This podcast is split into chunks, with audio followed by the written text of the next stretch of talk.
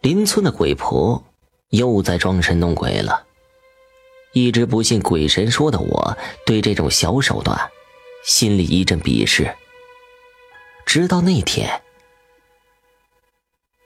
那天呢，我们又在玩捉迷藏这种人人都会的游戏，而我，更是玩这个游戏的风云人物。每次我藏的地方都出乎所有人的意料，就像这次。我躲在荒废老宅的床下，无聊的等着别人认输。这个时候，一个老奶奶出现在我面前，叫我出来。一抬头，一张像枯死树皮一样的脸出现在我眼前。当时我的脑袋一片空白，只剩下那张干枯的脸越来越近。最后，我连是怎么回的家都不清楚。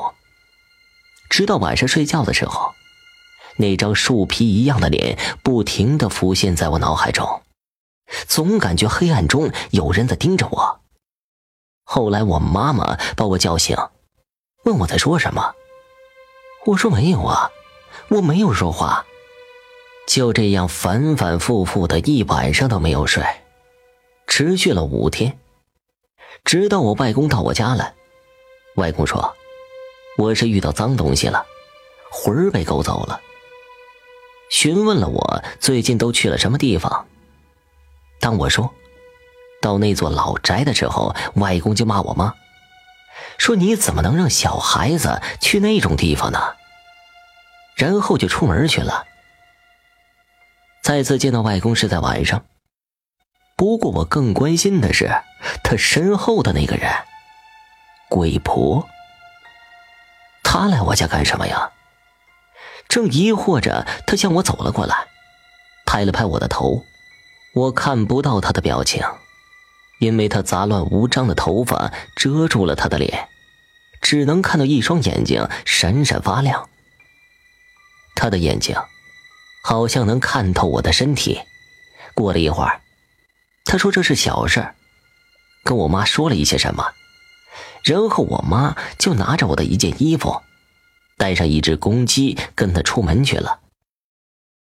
过了大概半个小时，我妈回来了，手里拿着我那件衣服，让我晚上穿着睡觉，早上脱下来。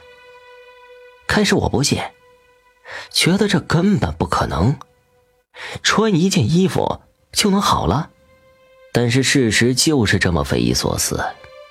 那一晚，我睡得格外的好，那张枯死树皮一样的脸再也没有出现过。第二天，我妈带着我去给鬼婆道谢，我不得不相信我的病是她治好的。后来听村里的老人说，那天我遇到的，是那家宅子主人的母亲，去世好多年了。哪天呢，就是他把我的魂给引走了。鬼婆后来把魂引回来，附在了那件衣服上面。我穿着衣服睡觉，慢慢的魂魄就回到身体里了，夜起的症状也就好了。